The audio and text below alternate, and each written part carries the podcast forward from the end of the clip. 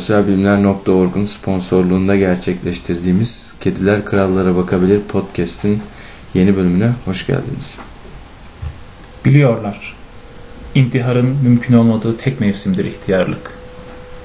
Merhaba Ahmet. Merhaba Furkan. Güzel bir alıntıyla açtık. Evet, bugün bu bu programda da konuşacağımız Yücel Balkun'un Kaf öyküsünün giriş paragraflarından bir tanesi de geçen bir cümle. Yücel Balku ismi aslında seninle tanışmamızın bir ödülü oldu benim için. Senle tanıştığımız o ilk akşamda e, dergiler, edebiyat, kitaplar falan konuşurken konu konuyu açmıştı ve sen bu kitabı Yücel Balkun'un Sükut Ayyuka Çıkar Bitmemiş Külliyat kitabını raftan almıştın. Ya şöyle de bir adam var ama çok da bilinmiyor. Hatta o kadar bilinmiyor ki can yayınlarının kampanyalı kitaplarında satılıyor. Kitap yurdunda falan demiştin. Biz de hemen o akşam Ali Oktay'la birlikte ya o akşam ya o hafta hatırlamıyorum ama hemen almıştık. Ee, böyle bir anısı var Yücel Balkon'un. Ben de kısaca ben bu podcast'te böyle bir giriş yapayım. Yani o akşamı hatırladım şimdi sen söyleyince. Ee, Yücel Balku benim için e, güzel bir tesadüfle tanışmam e, olmuştu. Ondan sonra da nedense e, hep şey olur böyle bilirsin. Yani bu bence her okurda vardır. Böyle bir yazar keşfettiğini düşündüğünde bazen o yazarı paylaşmak istemez birileriyle. Yani çünkü e, o yazarın o metinlerine dair büyük bir hayranlık beslediğinde önerdiği kişiden garip, olumsuz, tuhaf yorumlar gelme tehlikesini düşündüğü için bazen o yazarı kimselere söylemez. Ama ben o zaman söylediğimde yani senin seveceğini düşünüyordum açıkçası ve ben de şöyle tanışmıştım açıkçası. YouTube'da e, sanırım 3-4 sene oldu. Yani YouTube'da bir videoya denk gelmiştim. Yani Hayalet Gemi dergisiyle ilgili Murat Gülsoy'un işte e, Murat Gülsoy'un ekibin işte çıkardığı bu 2000'lerde önemli bir dergiymiş. Hakikaten o zaman öğrenmiştim ben de. Sonradan hatta Hayalet Gemi'nin ulaştım böyle birkaç sayısına Hı-hı. vesaire. Garip bir şekilde ilgimi çekmişti. Ondan sonra da orada ekibin içinde yer alan işte Bursa'ya gidiyorlardı. Bir video vardı. Bursa'da bir video vardı işte. Yücel Balku ismi vardı. Ben de işte e, Yücel Balku'yu arattığımda işte bu kitap karşıma çıkmıştı. Bir derleme bütün metinlerinin, öykülerinin, e, söyleşilerinin derlendiği bir kitap 2011'de çıkmış Can Yayınları'ndan. Ee, Murat Gülsoy'un da girişte bir kısa bir yazısı var, not notu var. Ee, ve üzülmüştüm açıkçası. Çünkü kitaptan birkaç parçayı internette bulup okuduğumda çok heyecanlanmıştım ama yazarın 33 yaşında. Evet, 33. 2003 yılında. Evet. Daha henüz 33 yaşındayken ölmüş olması beni epey üzmüştü yani. Çünkü e, bilmiyorum şey diye heyecanlanmıştım ama bu yazarın demek ki yeni kitaplarını evet. bekleyebiliriz. Böyle bir hemen böyle bir şeye düşmüştüm ama sonradan tabii kitabı aldım okuduğumda hakikaten yani hayran olmuştum. Ben e, yazarlığın çalışarak, çalışarak elde edilebileceğini düşünen bir insanım. Hı hı. Hala da öyle düşünüyorum. Yani bir yetenek elbette vardır ama o yeteneği ortaya çıkarmadan yeteneğe dair bir şey söyleyemezsin en nihayetinde. Ama Yücel Balkun'un öykülerinin birçoğunun 20'li yaşlarında yazdığını düşününce yani şey demiştim bazı insanlara demek ki yazarlık yani doğuştan gelen bir şey sanırım. Yani bir özellik. Ve de e, Balku'yu öyle keşfetmiştim ben ve de çevremde çoğu kişiye söylemiyordum açıkçası. Yani çünkü değerini bilebilecek birilerine söylersin böyle yazarları bulunca. Benim de böyle başlamıştı ve öyküleri okuduğumda hakikaten şeyi fark etmiştim. Yani e, sanki böyle bir Nobel'e aday bir Hı hı. e, insanın öykülerini okuyorum ve yani öykülerin ağırlığını okuduğunuzda ağırlığına göre bir yaşı hesap ederseniz ya şeyi dersiniz yani bu bu epey birikimli bir insan epey yaşını almış bir insanın elinden çıkmış bir öyküler dersiniz. Ben o yüzden şok olmuştum biraz böyle ve de çok sevdiğim için içinde de en sevdiğim öyküyü seçelim Hı hı. demiştim sana. Kaf Dili öyküsünü öyle seçmiştik. İstersen Kaf Dili öyküsüne bir giriş Tabii yapalım. giriş yapalım sonra ben de birkaç şey söyleyeyim Yücel Balkız hakkında ya da istersen şimdi söyleyeyim. Evet tabii. Senin bu hissettiğin şeyi ben Uğur Özakıncı'da hissetmiştim. O, o anlamak deneme kitabında. Kitap bitti büyük bir heyecanla internete adını yazdım. Tak bir ekşi sözlük postu ve öldüğü yazıyordu. Çok büyük bir hayal kırıklığıydı gerçekten. Yücel Balku da gel öyle. Özellikle bu Sükut Ayyuka Çıkar kitabı 2000 yılında İnkılap Yayın Evi ödülünü alıyor. E, öykü ödülünü yanlış hatırlamıyorsam. E, evet İnkılap Kitap Evi Öykü Ödülü 2000 yılında alıyor. Sükut Ayyuka Çıkar. E, ve 2000'e gelene kadar 20'li yaşlarda yazdığı öyküler hatta üniversitede yazıyor birçoğunu. Evet. Yani şiir yazıyor. Bir dergi çıkartıyorlar üniversitede ve derginin şairi Yücel Balku. Sonra bir bakıyorlar dergide hiç öykü yok. Arkadaşları diyor ki ya şey yap. Sen öykü de yaz. Ee, Yücel Balku öykü yazmaya başlıyor. Sonra bir bakıyor. e, Gayet iyi öykü yazıyorum diyor ve şiiri bırakıyor mesela ve öyküye yöneliyor o günden sonra. Ve birçok öykü yazıyor. Ve e, şiirleri de aslında yani bu bitmemiş külliyatta yer alan şiirler de aslında güzel oturaklı şiirler. Ama öyküler gerçekten dediğin gibi e, usta bir yazarın kaleminden çıkmış öyküler gibi. Yani 20'li yaşlarında olan bir bir yazar değil de yani genç bir öykücü değil de aksine işte 40'lı yaşlarına gelmiş. Çok okumuş, çok insan görmüş, çok hayat tecrübesi olmuş bir insanın e, öyküleri gibi. Yani Yücel Balkun'un öykülerinde benim en çok dikkatimi çeken şey metinlerin arka planında inanılmaz bir tarih, kültür, güncel politika ya da e, ya işte mesela Son Prometheus öyküsü resmen işte bir yandan Ankara'da memur olmuş, ondan sonra emekli olmuş ve bütün parasını bir otobüse yatırıp onu kütüphaneye çevirmiş ve Milli Eğitim yayınlarının artık diyebiliriz. Devletin bastığı bir şey diyor ama Milli Eğitim'in bastığı dünya klasiklerini köy köy dolaşıp insanlara satmaya çalışan bir adamın hikayesini anlatıyor ve onun peşine takılan bir köylü da çocuğun ve köylü olan çocuk e, insanlara yani köye gittiklerinde onlara e, mesela Shakespeare'in o meşhur eseri Romeo ve Juliet'i önerirken ana karakter bu çocuk Yusuf ile Züleyha'yı öneriyor mesela. Ya da Texas Tom Mix'ler satıyor. Farklı farklı şeyler. Aslında bir e, Cumhuriyet aydınlanması eleştirisi var. Yine Kaf Dili öyküsünde de e, çok derin bir dil, yabancılık, e, Göçmenlik. göçmenlik yani her biri çok fazla var. Ya birçok öyküde mesela ilk üç öykü hakeza yani Bursa üçlemesi Evet. yani müthiş bir fantastik kurgu zaten hani Yücel Balku ki Hayalet Gemi de zaten fantastik edebiyat içinde yerli fantastik içinde çok önemli bir yere sahip. Hani Yücel Balku da bu fantastiği kurarken müthiş bir mitoloji bilgisi var. e, Müthiş bir tarih bilgisi var. Arkeoloji bilgisi var. e, Öbür taraftan halk arasında anlatılan define hikayeleri var. Hani birçok birçok şey var ve bütün bunlar olurken henüz daha 20'li yaşlarında olan bir öykücü var. Ki e, şimdi kitap e, epey güzel bir derleme. Evet. Çünkü kitapta e, denemeleri de var, şiirleri de var öykülerin Hı hı. yanı sıra. Hak- ha- bir de Yücel Balku'yla e, yapılmış Evet, söyleşiler var. Mesela Murat Gülsoy'un yaptığı, Nursel Durayer'in yaptığı, Pınar Şenel'in, Yekta Kopa'nın e, ayrıca Hayalet Gemi ekibiyle Evet. yapılan bir söyleşi var. Sonra Yücel Balkun'un ardından yazılan yazılar var Hı hı. yine. Ee, mesela şey e, burada tarih mitoloji Hı hı. bahsederken eşi Semra Balku'yla yapılmış bir röportaj var. Hı hı, evet. Yücel Balku hakkında.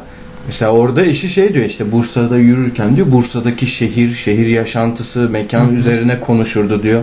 Ayrıca araştırmaya çok hevesli Evet. bir insan olduğu için diyor direkt ilk kaynaklara yönelirdi diyor. Evet. Biz bunu öykülerde çok net görebiliyoruz aslında. Evet. Alıntılardan vesaire o dilden de Hı hı.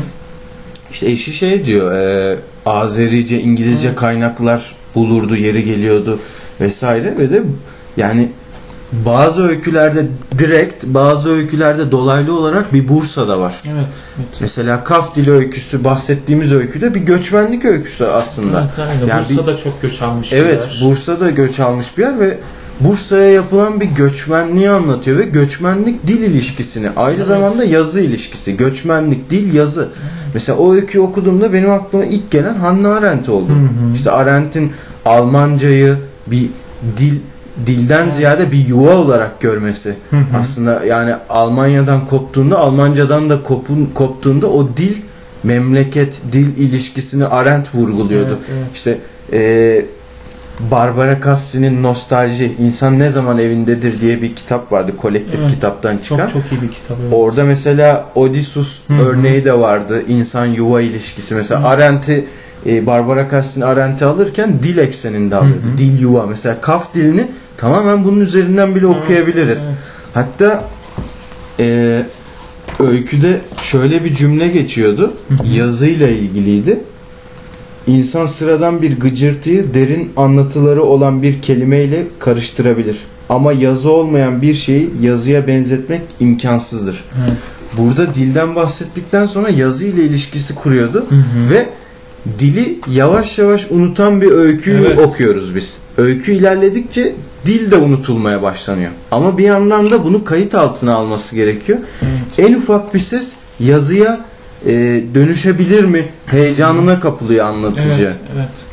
Kesinlikle bir de şu da var. En nihayetinde biz e, ilişkiye girerken yani bulunduğumuz ortamla, insanlarla, hayatla dille, dil üzerinden yani simgeler Evet. ve kelimeler üzerinden bir şeyleri tanırız.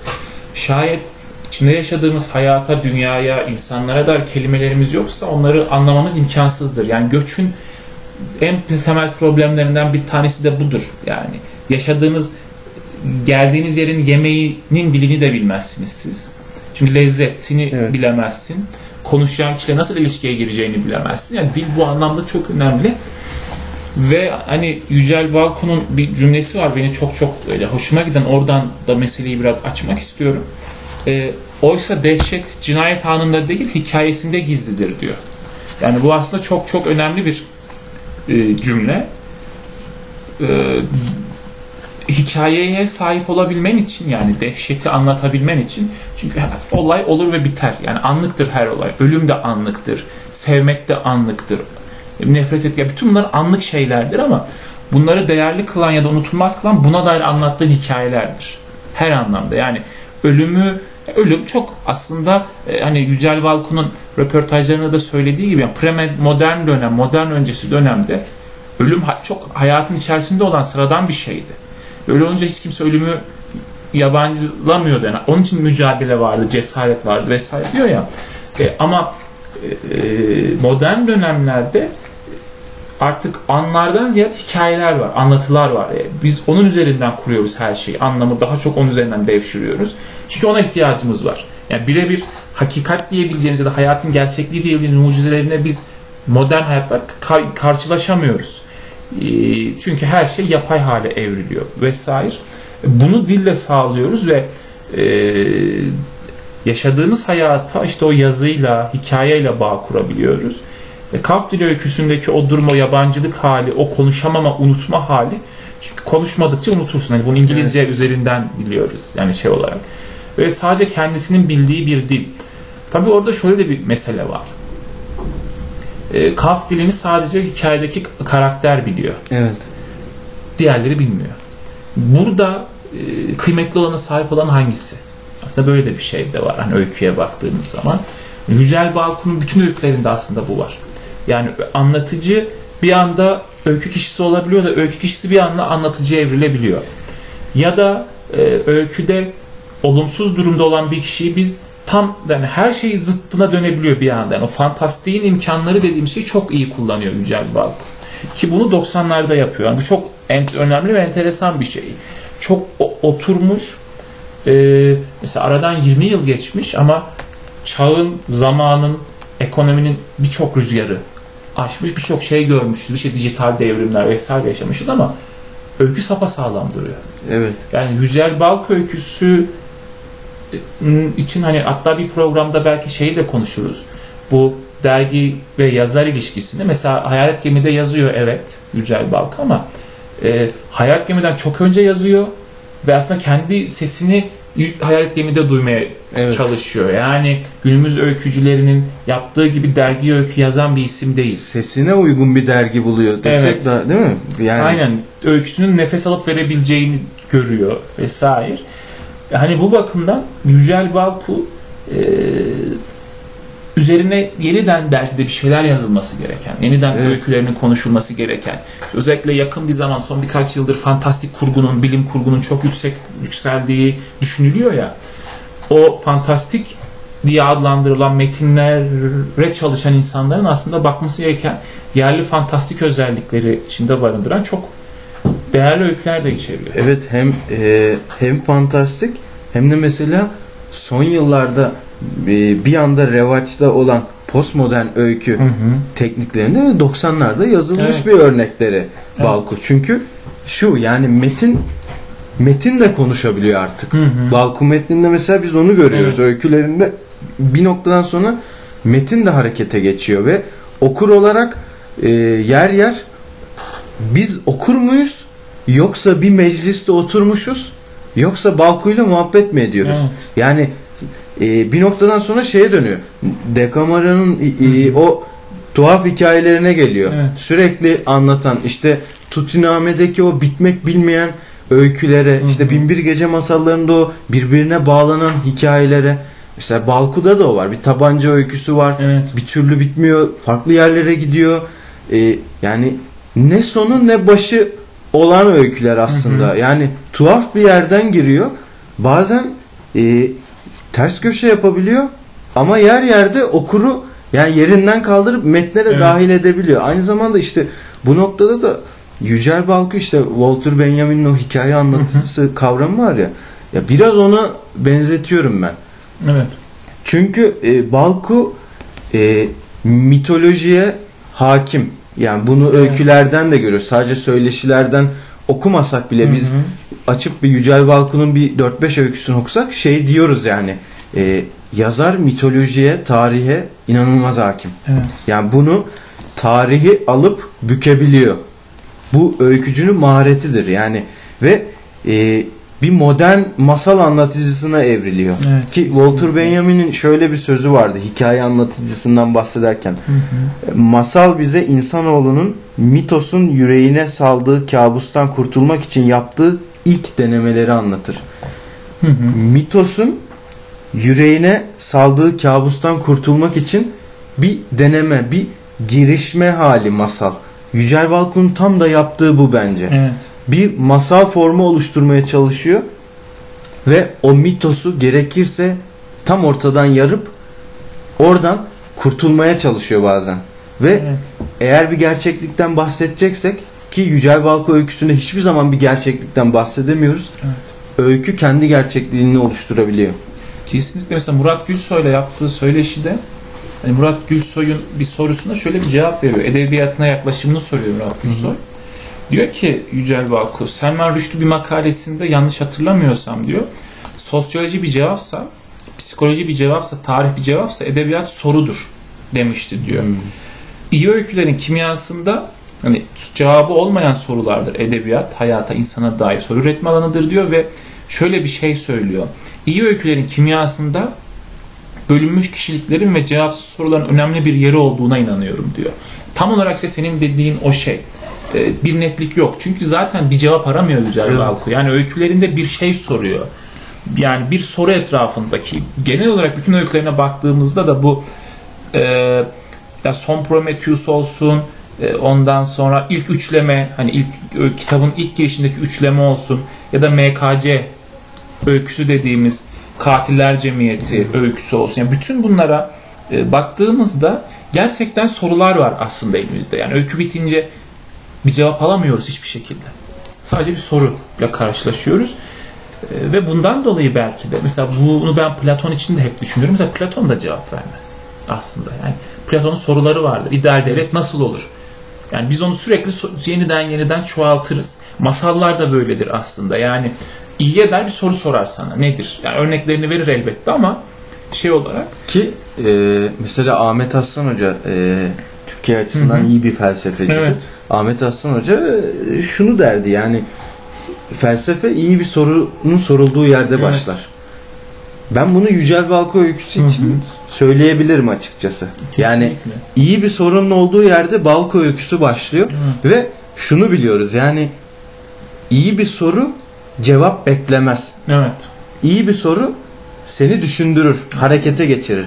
Yani en nihayetinde yani e, her insanda sanat nedir'in cevabı farklıdır. Mesela sende de farklıdır, bende de, başkasında da. Yani sanatın zaten o özelliği, o e, kendine ait biricik alanı budur. Mesela benim için de sanat dediğimde e, ilk aklıma gelen şu olur. Bir sanat eseri iyi ya da kötü diye nitelendiremem. Seni harekete geçiren bir şeydir Evet, benim için. evet, evet. Bir sanat eseri. Ve burada da soru da iyi bir soru seni harekete geçirendir. Yani Balko öyküsü için de onu diyebiliriz. Kesin. İyi bir soruyla başlar öyküsü Evet, ve o sorunun peşinden gider. Ama hiçbir zaman sana cevap vaat etmez. Evet. Aynen öyle.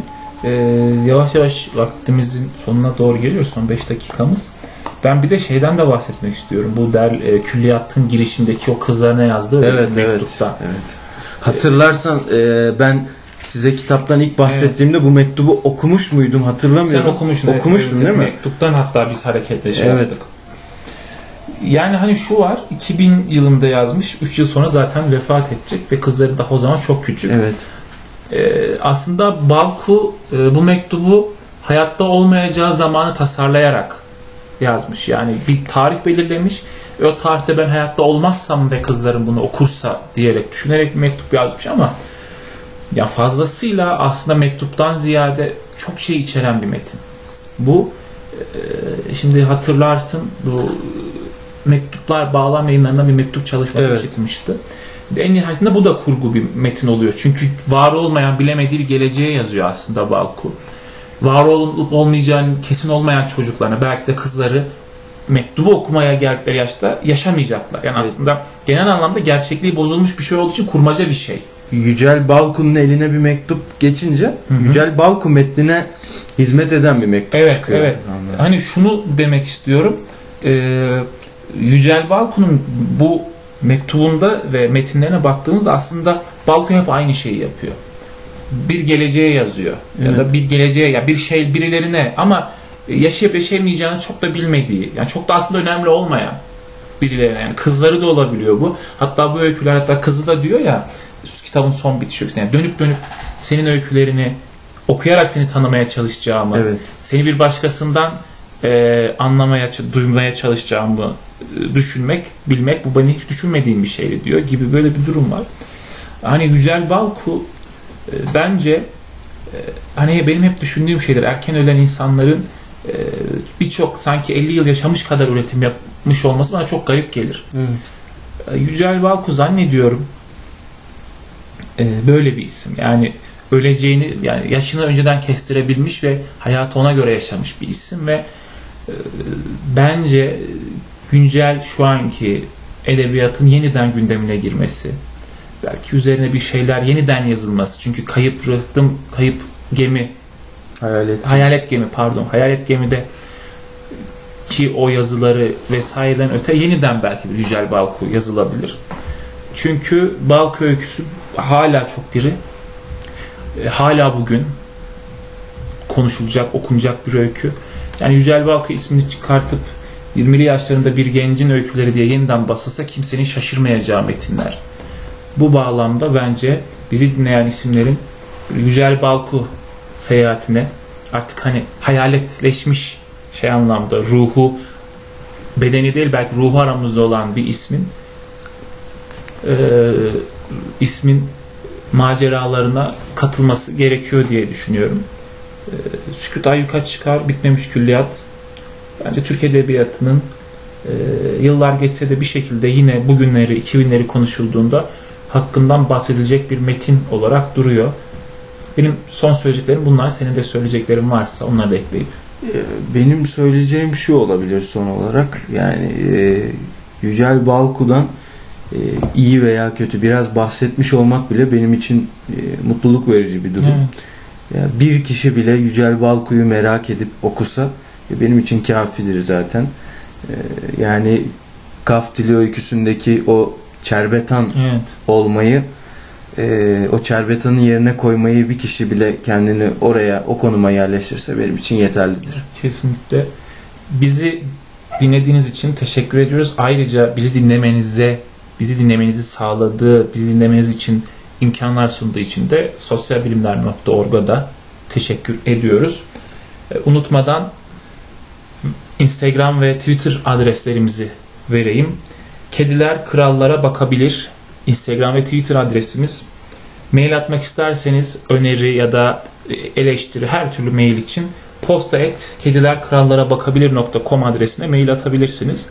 Ayrıca podcast'i bizim web sitesi kedilerkrallara bakabilir.com'u da ziyaret edebilirsiniz. Bizi dinlediğiniz için teşekkür ederiz.